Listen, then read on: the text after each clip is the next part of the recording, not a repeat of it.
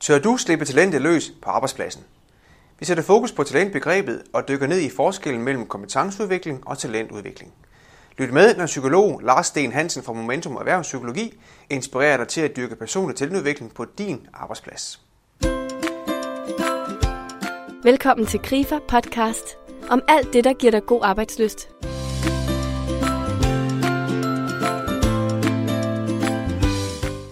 Lars er uddannet psykolog og videreuddannet inden for coaching, motivation og mentale træningsteknikker.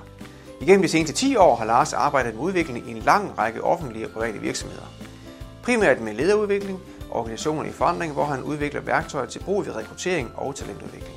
Mit navn er Ole Drejer. Jeg er konsulent i Krifa. Velkommen til. Så Lars, dejligt, at vi kunne mødes i dag og få en snak omkring øh, det her med talentudvikling. Jeg kunne godt tænke mig egentlig at høre, hvad er, hvad er jeres definition på talentudvikling? Hvad vil det egentlig sige?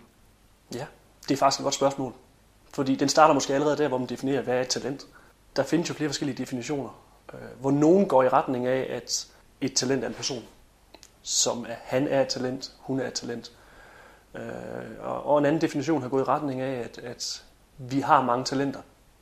Øh, så vi tager med udgangspunkt i, at når man er et talent, ja, så er man en person, der besidder en, en, en række egenskaber, en række evner, en række styrker, som, øh, som man så kan, kan udvikle. Okay. For jeg tænker umiddelbart, at talent det er noget med sport. Ja. Det er noget med at blive mester og mm. blive supermand eller superkvinde.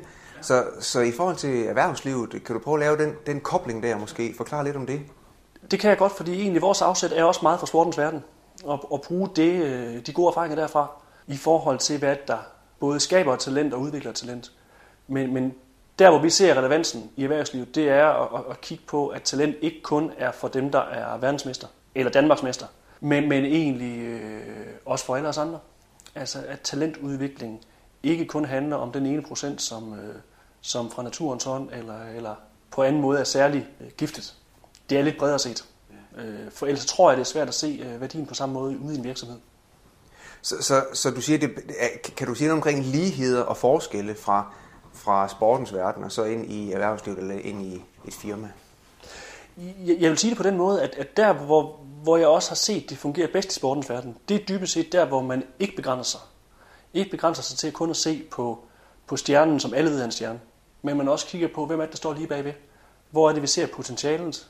De spillere, som måske ikke fuldstændig har foldet sig ud nu, øh, men som har ansat sig til det som har øh, måske også ønsket om at blive bedre, som har motivationen eller kan finde gejsten.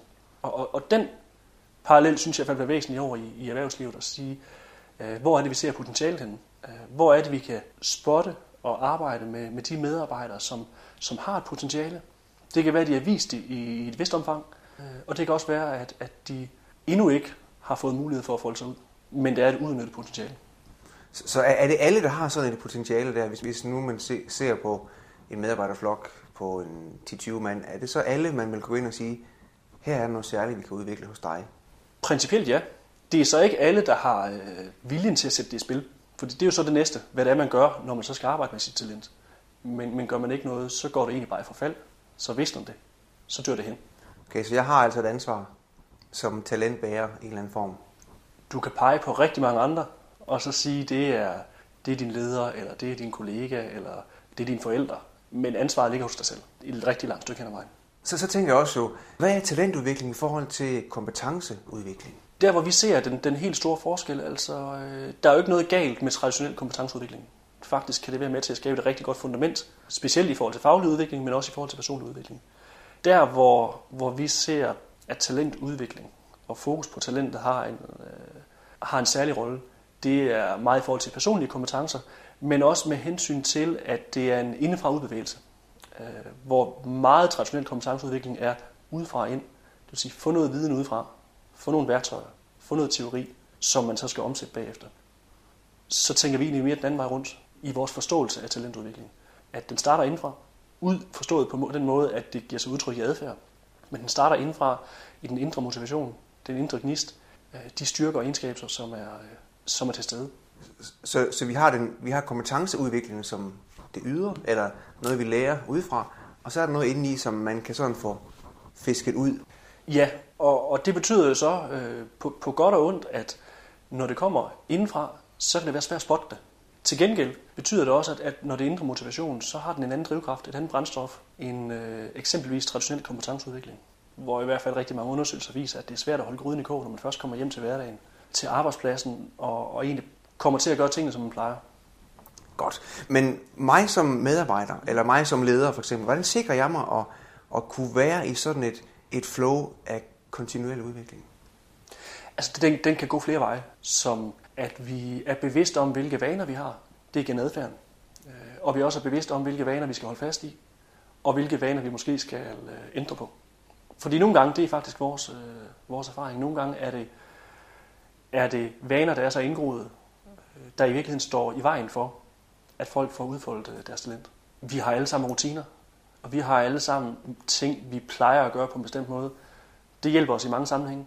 Øh, det vi jagter, det er egentlig en, en, en, en evne til for sig selv at kunne skille mellem, hvad er det for nogle rutiner, hvad er det for nogle vaner, jeg har, som, som styrker mig, som hjælper mig til at lykkes med opgaven, og hvor er det, jeg i virkeligheden stiller barriere op for mig selv ved at gøre ting på en bestemt måde. Hvordan kan det være, at jeg altid gør sådan og sådan under pres? Hvordan kan det være, at jeg altid udskyder den her type opgaver i sidste, til sidste øjeblik? Hvordan kan det være, at jeg øh, har svært ved kundekontakt, eksempelvis? Meget af det ligger i, i vaner, indgroede måder at gøre tingene på, eller ikke at gøre tingene på. Derfor tænker vi, at den vej rundt, så giver det også øh, rigtig god mening dels at kigge på målsætninger, men også at kigge på, hvad er det konkret i, i adfærd, i handling, der kan være med til at skabe, øh, skabe udvikling den rigtige vej. Så, så hvordan, hvordan kan man måle sådan noget som det her? For jeg tænker jo, det der med at sætte mål og, og øh, evaluere osv., altså kan, kan man måle den her udvikling? Ja, altså en, en stor del af det er, er, er naturligvis selvoplevet. Altså hvad, hvad er min oplevelse af, øh, om jeg får bruge, lov til at bruge mine kompetencer, om jeg får lov til at bruge mine evner. Men øh, kvantitativt kan vi faktisk godt, godt se, at der hvor det lykkes at få tændt talentgnisten, der, der har det en effekt både på produktivitet, på effektivitet og på, øh, på kvalitet. Det vil sige, at, at folk øh, kan levere mere, der er, er færre fejl, der er højere kvalitet i det. Og der er ingen tvivl om, hvis man måler på trivsel, psykisk arbejdsmiljø, så er der ofte også en gevinst der. Så, så, så er, er det så fordi, at vi har fat i den personlige øh, del af, af det her menneske? Altså, jeg tror, det er derfor, det rykker. Ja. Det, øh, det tænker jeg slet ikke, der er nogen tvivl om. Noget af det, vi også nogle gange har fokus på, det er at, at talentudvikling i forhold til sociale kompetencer. Hvordan er det, jeg evner at indgå i sammenhæng med mine kolleger, med mine medarbejdere, hvis jeg er leder, øh, med mine kunder? Er det nødvendigvis det bedste produktkendskab, der afgør, om jeg får salg igennem, eller er det mine, min evne til at bruge de sociale kompetencer, jeg har, på den bedst mulige måde. Og det kan trænes. Det kan man blive bedre til. Så i, i forhold til, led, til ledelse for eksempel, kan du se et mønster for ledere? Er, er der noget, ledere har særlige vanskeligt ved at, at forholde sig til i forhold til det her med talentudvikling? Eller for dem selv i deres personlige udvikling? Hvis vi tager den sidste først, så tænker jeg faktisk, at øh, der er nogle tendenser, der går i retning af, at, at et er at kunne lede sig selv, altså være, være selvledende som medarbejder, noget andet er at kunne lede andre og hjælpe andre med at være selvledende. Så er der jo lige pludselig et niveau mere på. Hvad er det for nogle evner, hvad er det for nogle styrker, man skal have for at kunne være i stand til det? Det tænker jeg også kræver træning, og det er helt specifikt i forhold til at kunne, øh, kunne motivere andre. Det er i, i forhold til at kunne, øh, om ikke tage konflikter, så i hvert fald ikke være bange for at, at gå, ind i, gå ind i dem og få dem løst. Men måske allermest bevidstheden om, hvem er jeg? Hvad er det, jeg kan bidrage med ind i en relation til, til en medarbejder? For der er ikke noget galt i, altså der findes jo øh, mange tests, der kortlægger øh, lederprofiler. Og jeg har i hvert fald ikke set den optimale lederprofil. Men jeg har da set forskel på, om man som leder kører på automatpilot, og så gør det, der ligger mest naturligt i alle situationer. Eller man, man får skabt bevidstheden om, okay, jeg har nogle naturlige styrker, jeg har også nogle svagheder, jeg skal være opmærksom på, og så bruger det til at navigere.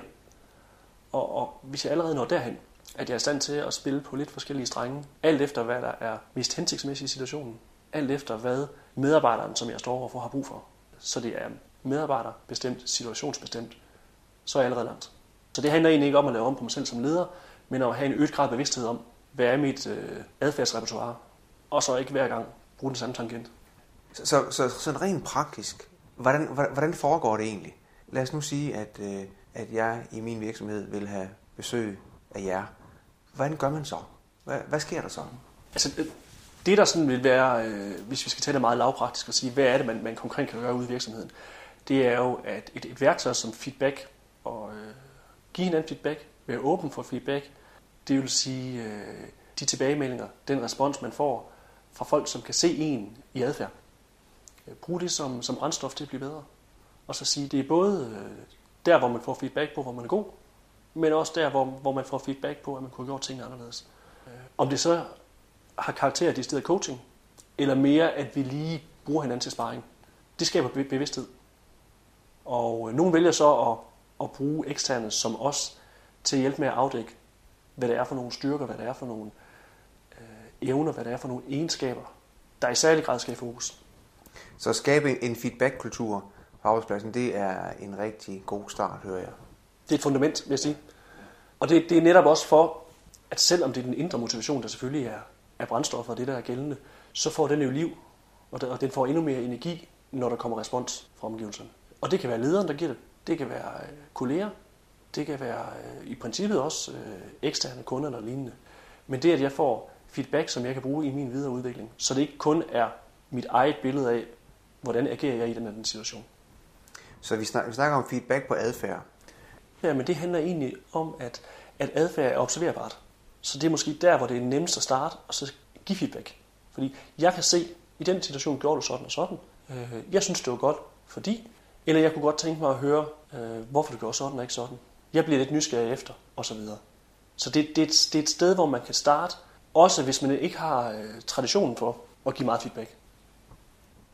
Hvis man nu sidder på sådan en virksomhed, hvor den her kultur med, tradition, eller med feedback, den er virkelig ikke eksisterende, og jeg sidder som mellemleder eller som teamleder, kan jeg så overhovedet gøre noget? Du kan starte. Og nu lyder det selvfølgelig meget, meget for simpelt. Men hvis du har en medarbejder, der hedder Peter, og du kan se, at Peter gentagende gange kommer til at gøre nogle ting, som egentlig ikke er hensigtsmæssige. Peter er ikke selv klar over det. Peter har i virkeligheden måske et potentiale for at gøre noget andet. Og du kunne hjælpe ham. Peter kunne hjælpe sig selv, og det ville være godt for virksomheden, hvis han fik justeret lidt, fik skruet op for en del af sin, hvis vi taler om det sociale for eksempel, en del af de sociale kompetencer, og tone lidt ned for noget andet. Eller hvis du kan se udefra, at, at Peters øh, præstation, hans indsats ville kunne løftes, hvis strukturen blev lidt tydeligere, hvis han fik lidt bedre overblik, så kan du starte der. Og, og selvfølgelig kan det godt være, at de første par gange, man, man, man, man så går dialog med en medarbejder, at man lige skal forberede sig og så sige, hvordan skal jeg lige få sagt det her på en måde, så det bliver modtaget på den rigtige måde. Og så er vi faktisk i gang med, med talentudvikling. Ja, det er jo så et sted at starte i hvert fald. Det vi så har erfaring med, der er vigtigt, det er jo, at det også skal være et, sige, det skal være medarbejderens projekt, eller det skal være den pågældendes projekt, så det ikke er, er mig som leder, der har, der, har, øh, der har projekter på andres vegne. Fordi det er vigtigt, at det er den indre motivation, der, der bliver drivkraften. Og hvordan, hvordan, hvordan den motivation hos en, en medarbejder, kan jeg som leder skabe den, eller finde den frem, eller, eller, eller hvad man ikke skal gøre måske, kan også være et svar. Det, det er jo i virkeligheden der, hvor, hvor, hvor rækkefølgen er vigtig. Øh, fordi hvis du på forhånd har udpeget et projekt for Peter, og så sagt, Peter, du skal blive bedre til det her, ellers er du ud, så, så er det måske svært for ham at få ejerskab for det øh, andet end han har kniven for struben. Og så er det ikke talentudvikling. Øh, talentudvikling handler mere om at hjælpe Peter med at få spottet, hvad er det for nogle talenter, hvad er det for nogle evner, hvad er det for nogle styrker, han har. Hvor er det, han gerne vil blive bedre? Hvor er det måske, han ser potentiale for at gøre tingene lidt anderledes? Øh, som regel er det egentlig nok at stille nogle spørgsmål. Prøv at stille nogle åbne spørgsmål. Nogle, nogle spørgsmål, der får Peter til at tænke sig om nogle spørgsmål, der får ham til at reflektere lidt over, hvorfor han i grunden gør, som han gør. Så han får forholdt sig til de her vaner, til de her adfærdsmønstre, til de her måder at gøre tingene på, som man måske har gjort i lang tid. Så det kan jeg godt gøre, selvom jeg hverken er uddannet psykolog eller terapeut. Jeg kan godt stille sådan nogle skarpe spørgsmål til en medarbejder. Og, og, og hvad så med opfølgning? Kan det ikke være farligt at stille sådan nogle spørgsmål? Der er ingen tvivl om, det er en proces. Og det er en proces, hvor man, hvor man går i gang, og, og, og man skal heller ikke gå i gang med intentionen om, at man så skal til at være psykolog for sine øh, kolleger. Jeg tænker bestemt ikke, det er det, der er, er intentionen i det. Men hold så på banehalvdelen, lyt til, hvad han siger, stil nogle flere spørgsmål, få ham til øh, at blive bevidst om, det her kunne være interessant, nu bliver jeg nysgerrig. For det viser faktisk også, at, at som regel, så ser medarbejdere og ledere mange af de samme ting. Det har bare øh, en kæmpe stor betydning, om det er noget, der bliver oplevet af medarbejderen selv, som noget, han, hun har sat som et fokusområde, som noget, man gerne vil, vil arbejde med, eller det er en eller anden chef, der har, der har besluttet det. Så, så, så hvor tit har man de her samtaler, eller tid, hvor man sådan re- reflekterer sammen? I, øh, I sportens verden, som vi jo talte om tidligere, der gør man det meget, man gør det tit, og der er det en helt naturlig del af at skabe udvikling. I mange virksomheder, der holder man mus-samtaler en gang om året. Her har vi egentlig fat i, hvad er det så, der sker imellem mus-samtalerne? Hvad er det så, der sker i løbet af året, for at der rent faktisk er sket en bevægelse, så der er sket en udvikling. Man, man, man kan vælge at så sige, at vi, øh, vi gør det en gang i kvartalet. Der er også nogen, der, der vælger at tænke det ind som en del af, af den opfølgning, der ellers finder sted. Øh, så det måske er tiger. Det kommer meget an på, hvad det er for en type opgave, og hvad det er for en hastighed, man egentlig også vil lægge ind over det. Potentielt kan man udvikle sig gennem hele sit arbejdsliv. Så det er ikke nødvendigvis noget, man skal tænke som et projekt, der skal overstås på, på halvt år, og så er det slut. Det er en, en måde at tænke på, og en proces, som man kan sætte i gang. Og så er det ikke så afgørende, om der lige sker noget i løbet af en måned eller to. Så, så Lars, her, her til sidst, kan du sådan give øh, et til to værktøjer til, hvordan kan jeg komme i gang med at udvikle mit eget talent? Jeg synes jo, det første skridt, inden du begynder at gå i gang med en masse ting, Øh, så bliv lidt klogere på, altså tegn dit eget talent landkort. Bliv lidt klogere på, hvad er der i grunden i din butik, for at bruge et andet øh, billede. Hvad er det for nogle ting, du har på hylderne? Øh, hvad er det for nogle, nogle, nogle styrker, du i virkeligheden besidder? Hvad er det for nogle egenskaber, du har? For det er det, der er afsættet. Du skal ikke ud og være en anden, end den du er. Du skal bygge videre på den, du er. Så det, det er første skridt. Du skal blive bevidst om, hvad rummer du? Så, så, så, så det er i forhold til mine personlige kompetencer og min faglighed? Det næste er jo så, hvad er det så, jeg kan arbejde videre med, når jeg har fået overblikket? Og der tænker jeg i hvert fald, at det et, et langt stykke hen ad vejen vil være hjælpsomt, at man får tænkt feedbacken ind. Sige, hvordan er det, jeg kan få feedbacken? Hvordan er det, jeg kan opsøge den? Suppleret med at øh, få sat sig nogle mål. Fordi mål er jo så forunderligt øh, indrettet, at når vi sætter nogle mål, så styrer vi efter dem. Og det vi måler os på, det er som regel også det, vi får mere af. Når vi fokuserer på noget, så sker det. Hvis der er noget, vi ikke fokuserer på, så er der måske en tendens til, at det ikke kommer til at fylde så meget. Og den mekanik kan man jo lige så godt udnytte, også i det her. Så, så er der en rækkefølge, er det personlige vigtigere end det faglige, eller er det meget individuelt? Der, hvor, hvor jeg som regel i vores arbejde ser det største potentiale komme til udfoldelse. Altså der, hvor man kan tænke, der var der virkelig en, der flyttede sig fra A til B. Hvilken forskel må det ikke gøre? Så er det som ofte være på det personlige. Og det kan være stødt gennem en periode, men det kan også være kvantespring, der lige pludselig gør, at man, øh, man leverer en præstation på et helt andet niveau. Fordi der er noget, der falder på plads. Eller der er øh, en, en, en egenskab, der får lov at komme lidt længere frem på banen. Kan du give sådan et eksempel på øh, en god historie, hvordan nogen har, har kunne drage glæde af de her principper? Det, der sådan lige falder først for, det er en bankrådgiver, som var en del af et forløb, vi havde for, for noget tid siden. Hun var rigtig dygtig. Fagligt nok en af de aller, aller stærkeste. Men hvis man var fluen på væggen i forhold til, til hendes hverdag, så kunne man også se nogle vaner, nogle mønstre, der egentlig var lidt pussy i forhold til, hvilke opgaver hun påtog sig, i, hvilke op, i forhold til, hvilke opgaver hun fik løst, og hvorfor nogen der altid fik lov at lægge tilbage på skrivebordet. Og det, det, det var egentlig ikke på grund af faglighed, eller at der var nogen, hun var bedre til en anden. Men, men der, var en, der var en tendens til, at hun altid greb det, der lige var, var først for. Så selvom der var vigtige opgaver, som egentlig øh, både var spændende og udviklende osv., så havde hun ikke overblikket og havde ikke strukturen til at bruge sin tid hensigtsmæssigt. Så det hun i virkeligheden fik fokus på, det var, jeg er dygtig, jeg kan mange ting fagligt, hvordan kan jeg så bruge min energi, bruge min tid bedst muligt? Og der udviklede hun i virkeligheden selv nogle værktøjer for, hvad er det, hun gør hver morgen, når hun møder ind på arbejde. Hvordan hun dannede sig overblik over, for det var egentlig overblik, hun gerne ville have. Hvordan dannede hun sig overblik over det, hun skulle bruge sin energi på og sin tid på. Så satte hun mål for det. Det var i virkeligheden forholdsvis simpelt, men det svære var at udføre det for hende. Hun satte mål for det, og så havde hun lavet en aftale med sin leder om, nu skal du lige holde øje med, om jeg holder det, jeg har lovet mig selv. Og hun faldt i, specielt i starten. Og der havde hun lavet en aftale med lederen, du må godt lige komme hen og prikke mig på skulderen og sige, hvad er nu det for noget? Øh, I løbet af en 3-4 ugers periode, så begyndte hun at oparbejde en ny vane. En ny vane, der gjorde, at hun gjorde tingene på en lidt anden måde. Nogle gange i en lidt anden rækkefølge. Fordi hun var bevidst om, hvordan hun gerne ville gøre tingene. Øh, det var både i forhold til sociale elementer i sit, i sit arbejde. Hun havde meget kundekontakt. Det var også i forhold til, hvor hun øh, følte sig som, som en fisk i vandet, og hvor hun havde sådan gys i maven. Men øh, effektivitetsmæssigt og trivselsmæssigt. Sidst jeg talte med hende, der sagde hun, at hun synes, hun når 50% mere, og er 100% mere glad for at gå på arbejde. Og det er ikke raketfysik, men hun har ændret nogle, nogle, nogle ting i sit mindset, og hun, hun bruger noget andet i sin personlige værktøjskasse, end hun gjorde før. Fantastisk. Så, så, så ved, at, ved at justere nogle ting, kan man faktisk flytte en del i sit arbejdsliv og med sin leders hjælp. Ja, vi har nogle ting fra naturens side, men dem skal vi ikke lade, lade os begrænse af, eller sige, at det er nu engang sådan, det er, og, eller bruge det som undskyldning. Vi kan flytte os rigtig meget, vi kan udvikle os rigtig meget. Vi skal bringe de potentialer i spil, vi har. Yes. Og det er der mange af os, der ikke gør helt så meget, som vi kunne. Hvad er dit nyttetræk i forhold til din personlige udvikling? Hvad skal der til, for at du bevidst kan bruge feedback-værktøjet over for dine ledere og dine kollegaer? Er der bestemte vaner, som begrænser din egen udvikling? Det her er første del af to podcast om emnet talentudvikling. Lyt med igen senere på året, når Gert Barstrøm fra Momentum Erhvervspsykologi taler om sammenhæng mellem ledelse, kultur og talentudvikling. Rigtig god arbejdsløst.